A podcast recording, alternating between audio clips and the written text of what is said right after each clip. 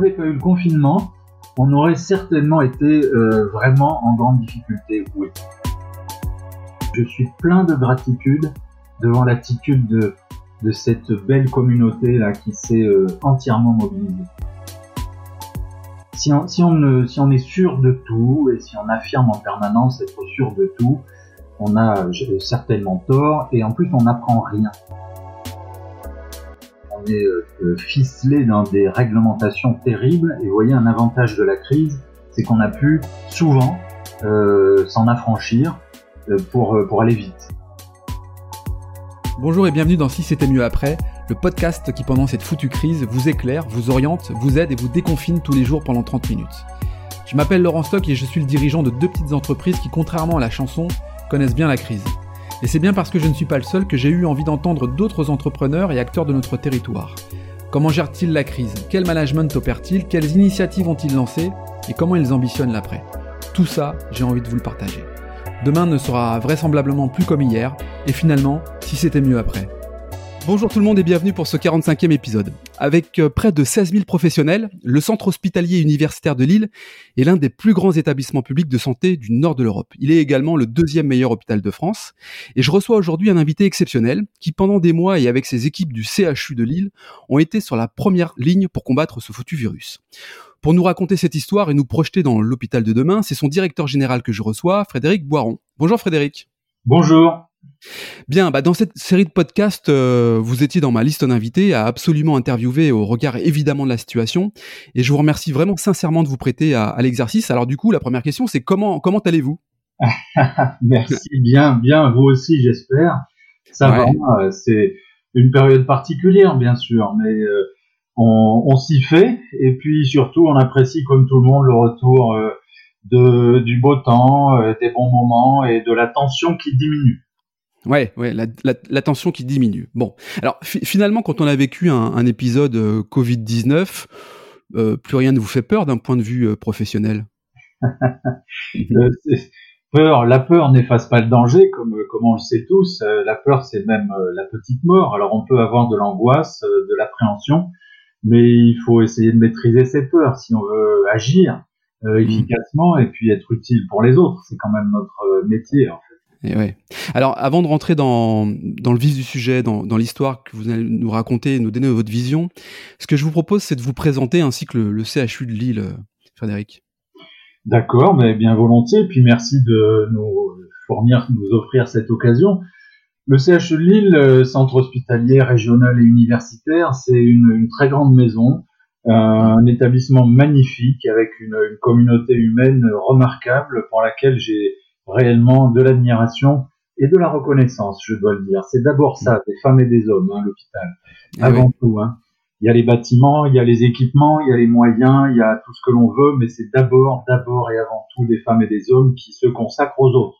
Hmm. Le CHU de Lille, c'est oui 16 000 salariés, toutes euh, catégories confondues, euh, médecins, infirmiers, soignants, euh, euh, gestionnaires, techniciens. On a à peu près euh, 200 métiers dans un, un grand hôpital Ah ouais. hein, euh, de l'ingénieur spécialiste frigoriste jusqu'à l'informaticien, le technicien en biologie, le médecin bien sûr, euh, l'informaticien, le, le spécialiste de la restauration, les jardiniers, enfin voilà, c'est Mhm. 200 Mhm. métiers et c'est une douzaine d'hôpitaux euh, groupés pour l'essentiel sur un même campus qui fait euh, à peu près 60 hectares pour la partie hospitalière Ouais. et euh, auxquels est- sont associées aussi les facultés. On a cette grande chance d'avoir à Lille les hôpitaux, presque tous, hein, Ouais, groupés sur ce site, les euh, trois grandes facultés de santé, médecine, pharmacie, dentaire, et les autres facultés partenaires, comme euh, l'ILIS par exemple, Ouais. tout ça avec les labos de recherche également groupés, qui nous permet d'avoir en fait des interactions euh, formidables entre le soin, l'enseignement, la recherche, mais aussi le développement économique avec le ouais. Raconté, qui est euh, une, une filiale, une très très belle réussite euh, installée dans ce périmètre. Mhm. Et euh, c'est vraiment une espèce de petite ville, hein, une ville dans la ville. Ouais, c'est une ville dans la ville. C'est ça qui fait le, le, le- le succès et la reconnaissance plutôt de, de, de l'hôpital au niveau européen et, et national. C'est tout cet écosystème que vous venez d'évoquer là. Alors il y a ce, cet élément, bien sûr, il est majeur, mais euh, c'est aussi beaucoup le talent euh, mm. des, des, gens qui travaillent dans ce CHU depuis des décennies, avec des générations successives de, de, grands médecins, de grands soignants, de grands responsables hein, qui ont fait des choix euh, tout à fait pertinents sur mm. l'organisation de la recherche, sur la création de Rasanté dont je vous parlais il y a un instant. Et ça, avec le, le niveau médical qui est euh, garanti dans cet hôpital. Vous savez que je ne suis pas chauvin, on peut pas m'accuser de ça, parce que moi je suis un Lillois du Sud-Ouest. Hein. Eh ouais, d'accord. Né à Bordeaux. Donc euh, c'est pas du chauvinisme lillois, mais vraiment c'est euh, euh, un niveau médical fantastique dans ce CFU. reconnu. Ça fait la reconnaissance, bien sûr. Eh oui, bon. Alors là, cette, cette, reconnaissance et donc cette compétence et ces compétences multiples, euh, elles ont été confrontées à un épisode qu'on a tous tous connu et, et, vous en, en, premier lieu. Euh, Racontez-nous euh, comment euh, comment ça s'est passé là, parce que nous on a certainement notre date clé, c'est-à-dire le, le, 16 mars, la journée du confinement, mais vous ça a commencé bien avant. C'est quoi le début de l'histoire, si on peut si on peut raconter ça ainsi? Comment ça se passe Les premiers patients qui rentrent? Ça, ça, commence euh, au début, euh, on pourrait dire presque doucement, mais en même temps avec des signaux.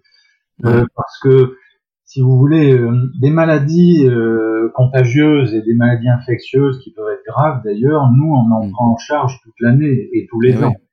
d'ailleurs, le, le, CHU de Lille, c'est aussi l'établissement de recours pour toute la région pour les, les pathologies les plus complexes. Eh oui. malade contagieux et finalement qui présente un danger de circulation de, de maladie, on en a tout le temps, on en a l'habitude. Mais euh, là, le début, en fait, c'est des signaux qui viennent euh, bien sûr de ce message particulier venant de Chine, et puis la situation en Italie. C'est quand même ça qui a commencé à, à déclencher une forme de préoccupation euh, mmh. plus forte, parce que l'Italie c'est plus proche, et parce qu'on a vu démarrer très très fort le, la situation épidémique en Italie, avec des impacts sur la population euh, très rapidement importants. Mm. Euh, donc euh, ça, on s'est dit, nous, tout de suite, c'est à la porte, les frontières, ça n'existe pas pour les maladies, on va avoir des cas. Et, et, puis, bon, après, je ne vous refais pas le, le film, mais évidemment, c'est venu assez vite. Et dans le, le sud de la région Hauts-de-France, on a vu apparaître euh, les premiers cas. À l'époque, d'ailleurs, il n'y avait que le CHU de Lille comme établissement, euh, comme on dit, armé, même si le terme est pour, pour accueillir discutable. Voilà, armé pour accueillir des patients Covid, puisque la maladie était identifiée, bien sûr. Et puis on a euh, proposé très vite de déclencher, comme on disait, les autres hôpitaux, en commençant par le CHU d'Amiens d'ailleurs. Et mmh. tout de suite après, pratiquement, il y a eu les premiers cas. Et là, pour nous, dans le monde de la santé, là, c'est un vrai signal de mise en œuvre de procédures particulières, parce que eh ces malades, il fallait les accueillir dans des conditions particulières, non pas qu'ils soient dangereux, mais pour éviter la contamination interne. Donc, dans des unités spécialisées, euh, dont le traitement d'air est euh, modifié, dont euh, l'accès modifié, avec euh, des équipements particuliers pour le personnel. Donc là, là, Frédéric, on parle bien finalement du maintien de l'outil de fonctionnement qu'est l'hôpital. C'est-à-dire que ce que vous venez de dire à l'instant, c'est en gros, il fallait absolument maintenir l'outil hôpital, accueillir suffisamment parce que les lits sont limités, et en même temps euh, séparer l'hôpital en deux parce qu'il y a les malades, euh, j'allais dire normaux du quotidien, et puis ceux qui sont les nouveaux apparents. C'est ça. Hein? Tout à fait, tout à fait. C'est bien ça. Et au début, évidemment, à, à petit niveau, on a on a créé des unités de d'une dizaine de lits euh, au début, euh, une unité pour euh, pouvoir prendre ses patients. Mmh. Et ce qui est vraiment marquant dans le déroulement de, de la crise, c'est que on a dû en permanence se préparer à augmenter notre nos capacités Covid. D'accueil, eh oui. Voilà, nos capacités d'accueil. Donc c'est ce qu'on a fait en fait pendant des semaines et des semaines, augmenter, augmenter, augmenter nos unités Covid. Vous avez senti un point de rupture à un moment donné en vous disant oh là là, euh, là on augmente, on augmente, mais euh, il faudrait pas que ça monte trop parce qu'on n'a plus cette capacité d'accueil. Est-ce que c'est à un moment donné de la situation, euh, ça a pu se présenter ça? Alors très honnêtement, à Lille en tout cas, on y a pensé tout le temps, mais ça n'est pas arrivé et on avait encore de la marge au moment du pic le plus élevé. D'accord. Et ça, dans la région, les Lillois ne le savent pas toujours mais le, le CHU de Lille, c'est vraiment un très gros CHU. Et on a des capacités de, de soins critiques, c'est-à-dire la réanimation, les soins intensifs, la surveillance continue. On a des capacités très importantes. On aurait pu aller, s'il le fallait, jusqu'à 250 ou 300 lits de réanimation et euh, dédiés au Covid, bien sûr, hein, mmh, mmh. parce qu'on a ces capacités. Et en fait, euh, on a été euh, très stressé par ce, cette perspective, parce que certains CHU en France ont été saturés, euh, évidemment des établissements plus petits, ce qui n'est pas un jugement de valeur, hein, c'est une question de mmh. taille et c'est tout. Bien sûr. Et euh, comme Amiens d'ailleurs qui a été saturé, hein, c'est ils ont des capacités d'à peu près 60 lits de réanimation consacrés au Covid.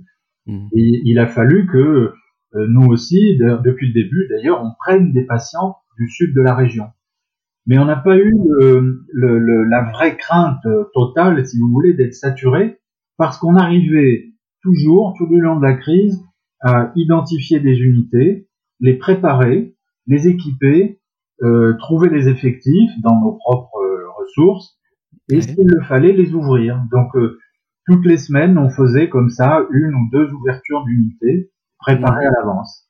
Est-ce que ça aurait pu basculer? C'est-à-dire que est-ce que au regard de l'organisation euh, avec un coup d'avance, euh, ce coup d'avance aurait pu être euh, obsolète si vraiment il y avait eu une accélération? Est-ce que le confinement a fait le quand même le job pour pour maintenir un peu cette crise?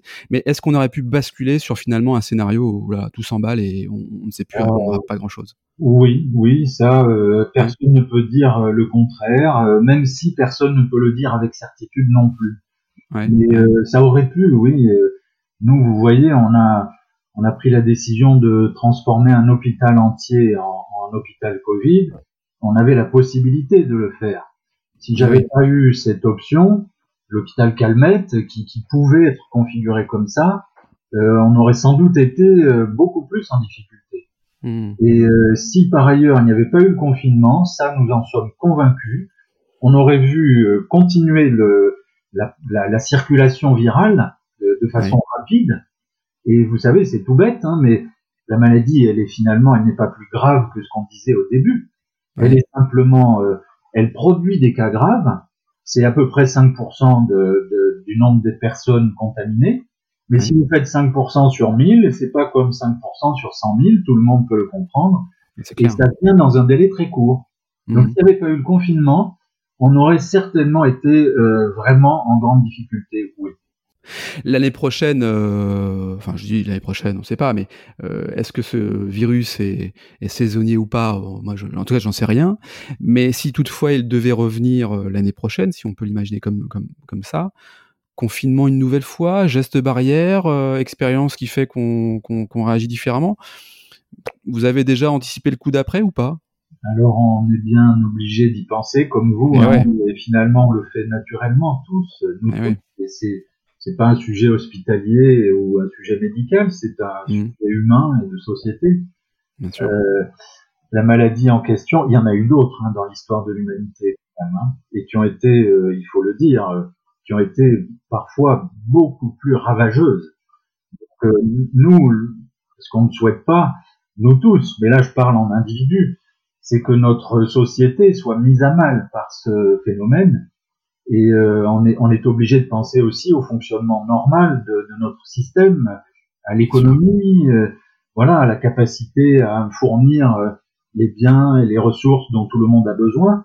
Donc on ne peut pas arrêter nos pays, nos économies systématiquement ou de manière répétée.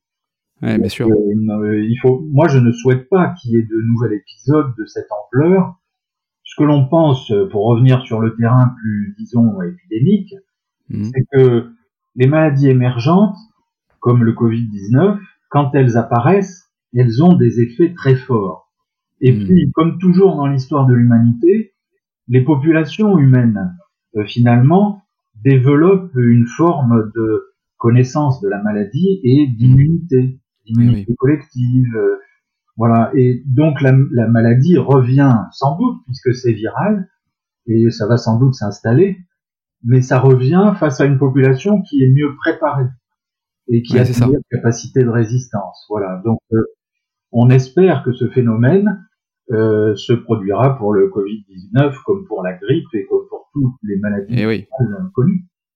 Alors, ce, genre d'événement, c'est à la fois effrayant et c'est peut-être même excitant lorsqu'on est professionnel de santé, vous allez me le dire. Est-ce que cette question, elle est complètement débile ou au contraire, vivre ce, ce type d'événement une fois dans sa vie, j'espère que c'est une seule fois dans sa vie, quelque part, c'est une sorte de, pas de satisfaction, mais d'aboutissement. Enfin, vous voyez ce que je veux dire, c'est que là, on est face à quand même une situation quand on est professionnel de santé, euh, biologie, chirurgien, euh, bref. Euh, bon, on, est confronté quand même à, un événement. Oui.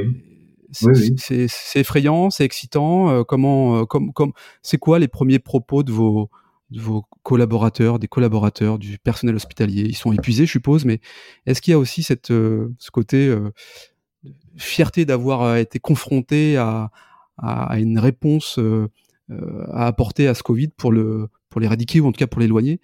Une fierté, c'est sûr. Euh, le, le, sentiment d'être euh, complètement dans son dans son rôle. Voilà, c'est ça.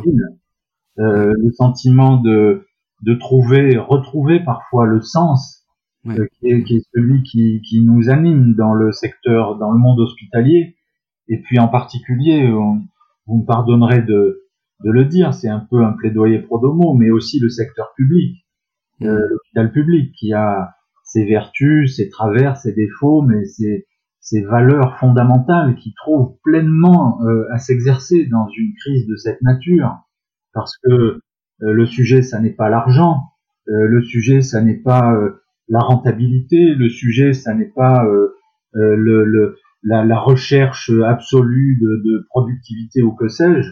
Le sujet, c'est être utile, servir et protéger la population qui se confie à nous. C'est mm. ça aussi qui est très fort dans cette expérience, qui est une aventure, hein, vous avez raison. Les gens qui l'ont vécu chez nous au CHU, ils ont pu être parfois euh, épuisés, ils ont pu parfois euh, euh avoir le sentiment que ça n'allait jamais s'arrêter, c'est vrai qu'il y a eu ce, genre de moment, mais ils ont, je pense, et ils nous le disent, une, une, une belle fierté, vous voyez, pas de l'arrogance, pas, pas de la vanité, une belle fierté d'avoir euh, servi et d'avoir su répondre, et en plus d'avoir partagé ensemble une aventure qui est quand même extraordinaire. Mmh. Le, des, équipes entières qui se composent, vous savez, euh, je vous disais, on a 12 hôpitaux, c'est grand, hein, les gens, ils se connaissent pas tous, ils ne se voient pas tous les jours. Là, on a composé des équipes avec des médecins, des infirmiers, des aides-soignants, des agents techniques qui venaient d'un peu partout dans nos hôpitaux. Et, eh oui. Et qui se sont retrouvés là ensemble à faire face à cette espèce d'agression euh, virale et avec des patients souvent très lourds. Mmh. Donc, euh, mmh. à, fonder ensemble comme ça des groupes euh, soudés par la crise et euh, dans des moments où euh, finalement tout ce qui comptait c'était de, de, faire face. Hein. Je peux vous dire que les horaires, euh, j'ai des agents, des, des, logisticiens par exemple qui venaient la nuit, le week-end, de, de des, des, jardiniers qui sont venus aider à faire des déménagements de services. Mmh. Et voilà, cette mobilisation là est spontanée, hein, euh, mmh. venue naturellement avec des gens qui le proposent, euh, elle est magnifique et je, je, suis plein de gratitude devant l'attitude de, de cette belle communauté là qui s'est euh, entièrement mobilisée. Bon, ça va mieux en le disant, et en plus de ça, je crois qu'il faut le, vivre pour le, croire. Euh, les, Français ont été euh, aussi euh, euh, de, solidarité, je pense particulièrement le soir à 20h lorsqu'il y avait des applaudissements. je pense également à, j'ai eu l'occasion d'interviewer Florent Laden sur ce deuxième épisode, qui me disait qu'il avait mis en place effectivement un tas d'actions, et c'est pas le seul d'ailleurs, hein, mais un tas d'actions auprès du personnel soignant. Je suppose que ça aussi, ça, ça ressoude parfois avec un, avec la population, avec les Français, ces ce genre de gestes-là. C'est vrai, c'est vrai que c'était très, très touchant, très apprécié. Mm. On a vu même, euh, comme dans d'autres hôpitaux, hein, on a vu des, des groupes, euh, je me souviens des dépanneurs, hein, je me souviens de la sécurité civile, euh, des, voilà, qui venaient, des policiers, défiler sous les fenêtres de nos hôpitaux en klaxonnant pour rendre hommage aux, aux, hospitaliers. Et puis dans la rue, les gens qui applaudissaient à 20 heures, c'est extrêmement touchant. je pense que ça fait du bien à notre société aussi Oui, je crois qu'on a besoin. Je pense que c'est effectivement ce genre de geste-là qui nous amène à dire bon, ça fait, ça fait du bien aussi. Mais la solidarité, euh... c'est le, fondement, c'est vraiment les bases et les pierres fondatrices de, de l'hôpital aussi et de l'hôpital public, du système de mmh. santé. Hein. S'il n'y a pas de solidarité, s'il n'y a pas de cotisation partagée, s'il n'y a pas d'effort euh, collectif et solidaire, il n'y a pas de système de santé. Hein. Eh oui, bien sûr, bien sûr, bien sûr. Alors, Frédéric, pendant, euh, pendant cette période, j'ai été moi quand même assez surpris aussi sur un, sur un autre sujet. Euh, sur les plateaux télé. Euh, ah je, regardais très peu hein, la télévision en continu, mais enfin, du moins les infos en continu. Mais j'ai quand même euh, été surpris de voir sur les plateaux finalement euh, un peu de distorsion parfois, quatre, médecins pour pour un économiste, des médias qui allaient à la pêche à l'info, qui ont qui ont mis en en avant Didier Raoult. c'est quoi votre vision là? Parce que euh, évidemment, les médecins ont leur, leur mot à dire, mais finalement, personne n'est d'accord. Enfin, ça a troublé, je trouve, un peu le, débat et peut-être la concentration à avoir sur, euh, sur le combat face à, ce virus. Vous avez un point de vue là-dessus, là, sur euh, les médias, les, les, médecins qui sont sur les plateaux télé, Didier Raoult, on fera peut-être un point après. un point de vue comme tout le monde. Après, j'ai mm. aussi, j'ai aussi une, fonction, une mission. Et, évidemment, évidemment. la parole de l'individu ça n'est pas la même chose que la parole du, du représentant. Euh, moi, ce que je pense, c'est que euh, on a besoin d'accepter l'incertitude et le doute. Mhm. Il n'y a pas de connaissance sans euh, doute. Si on, si, on, si on est sûr de tout et si on affirme en permanence être sûr de tout, on a certainement tort et en plus on n'apprend rien. La recherche, par exemple, c'est l'incertitude. Il faut des idées, et parfois il faut des éclairs de génie. Mais il ne mhm. faut pas avoir avant, dès le départ, l'affirmation certaine d'avoir compris euh, tout mieux que les autres, même s'il faut bien sûr, encore une fois, avoir des idées et parfois des éclairs de génie. Et la recherche en santé, ça demande aussi de la rigueur. C'est difficile à accepter ça pour la société, parce qu'aujourd'hui on veut que tout soit immédiat.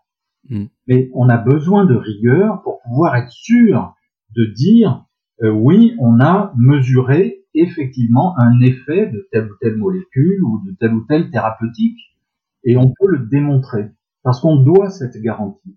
On ne peut pas jouer euh, à lancer des choses en l'air et dire on verra bien ce qui retombe. Euh, C'est pas possible. Derrière la maladie, il y a aussi euh, la blessure, les séquelles, voire la mort. Donc mmh. on ne peut pas plaisanter avec ça. On doit être rigoureux. Et c'est vrai que dans cette période, on a vu beaucoup, beaucoup, beaucoup de prises de position. Euh, euh la, la, moitié de la France était devenue spécialiste en infectiologie. Hein. c'est clair, ouais, c'est clair. Médiatique. Bon, l'infectiologie, c'est une spécialité compliquée, difficile, et euh, on peut pas euh, proclamer des choses ou, ou, en tout cas le faire avec légèreté. Mais les, les médias font aussi ce que demande la société. Hein. Euh, moi, je regrette un peu cette euh, pression à l'immédiateté, là. mais la, la, société le demande.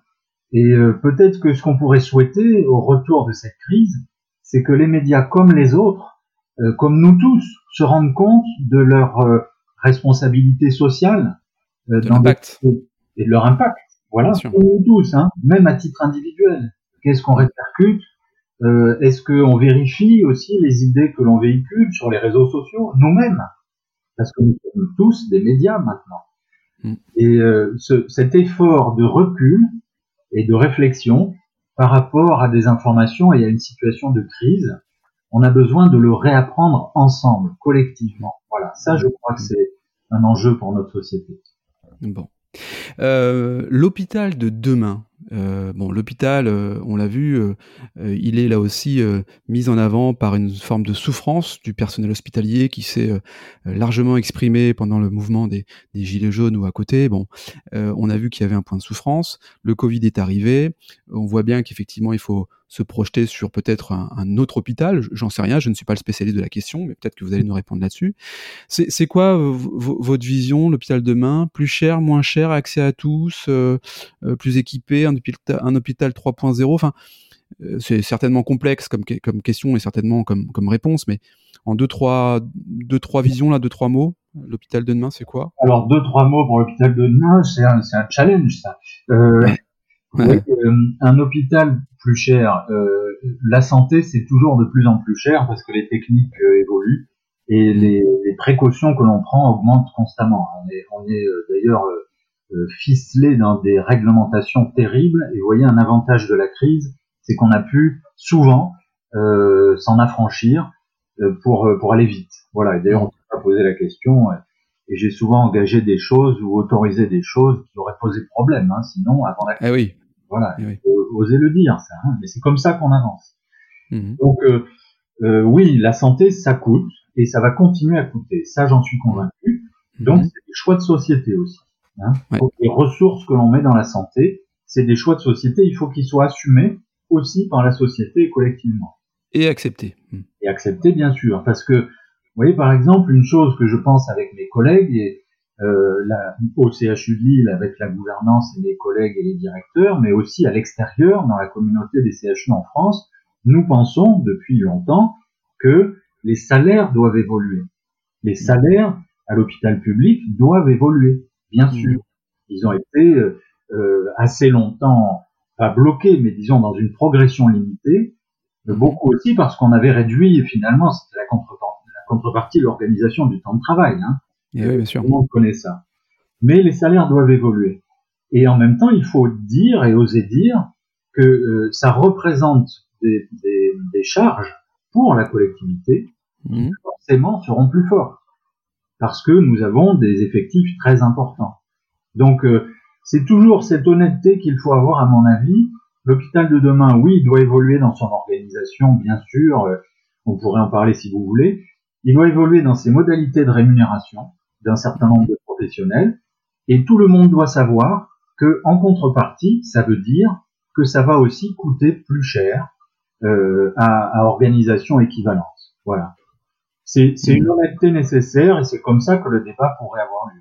Oui, oui, une, une, réalité qui ensuite doit permettre à celles et ceux qui peuvent ou pas se, se payer euh, l'hôpital d'y accéder malgré tout, parce qu'on parlait tout à l'heure de, de, de, de, de solidarité et, et, qui est le fondement même, hein, vous l'évoquiez, de, de l'hôpital, mais, mais c'est la société qui, dans tous les cas, effectivement, doit, doit, payer, euh, doit payer tout ça. Mais il faut que l'hôpital public reste accessible à tous. Ça, c'est un, eh système, c'est vraiment presque unique dans le monde dans ses proportions, hein, mais c'est une grande richesse de notre pays. Il n'y a, a, pas bon d'être un Américain actuellement. Je pense que là, on, on peut. Sûr que si vous n'avez pas une assurance ou une entreprise qui paye les compléments, euh, aux États-Unis, c'est tout à fait autre chose. Nous, nous, notre système, pour ça, il est, il est fantastique. On arrive bientôt au, terme de cette émission. C'est quoi l'ambiance du coup là dans, dans, dans, dans l'hôpital? Les gens sont, ça y est, sont repartis sur un rythme, on va dire, plus classique. Euh, ils sont, ils, sont fatigués. comment ça se passe là? Il y a de la, bien sûr, il y a des équipes qui ont été mobilisées vraiment euh, tous les jours, donc ils sont fatigués. On essaie d'organiser d'ailleurs le répit euh, mm. donner des jours, euh, renouveler un certain nombre d'équipes. C'est d'ailleurs vrai pour tout le monde. Hein. Vous savez, les, les, les, médecins qui sont dans la gouvernance, mes collaborateurs, les, les directeurs au sein du CHU, ils ont travaillé non-stop depuis euh, janvier et eh oui. pour organiser cette relève.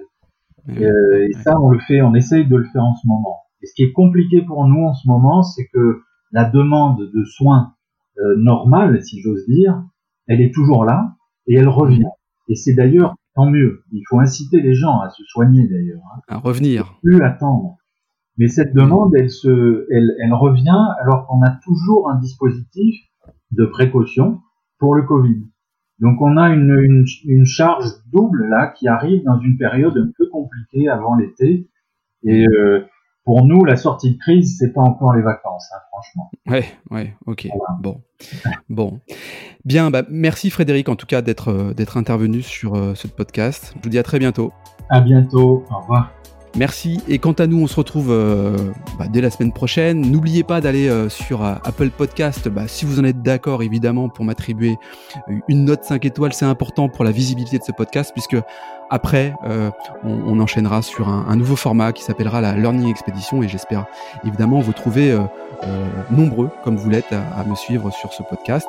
Je vous dis à la semaine prochaine. Prenez soin de vous, travaillez bien. Je vous embrasse et à bientôt.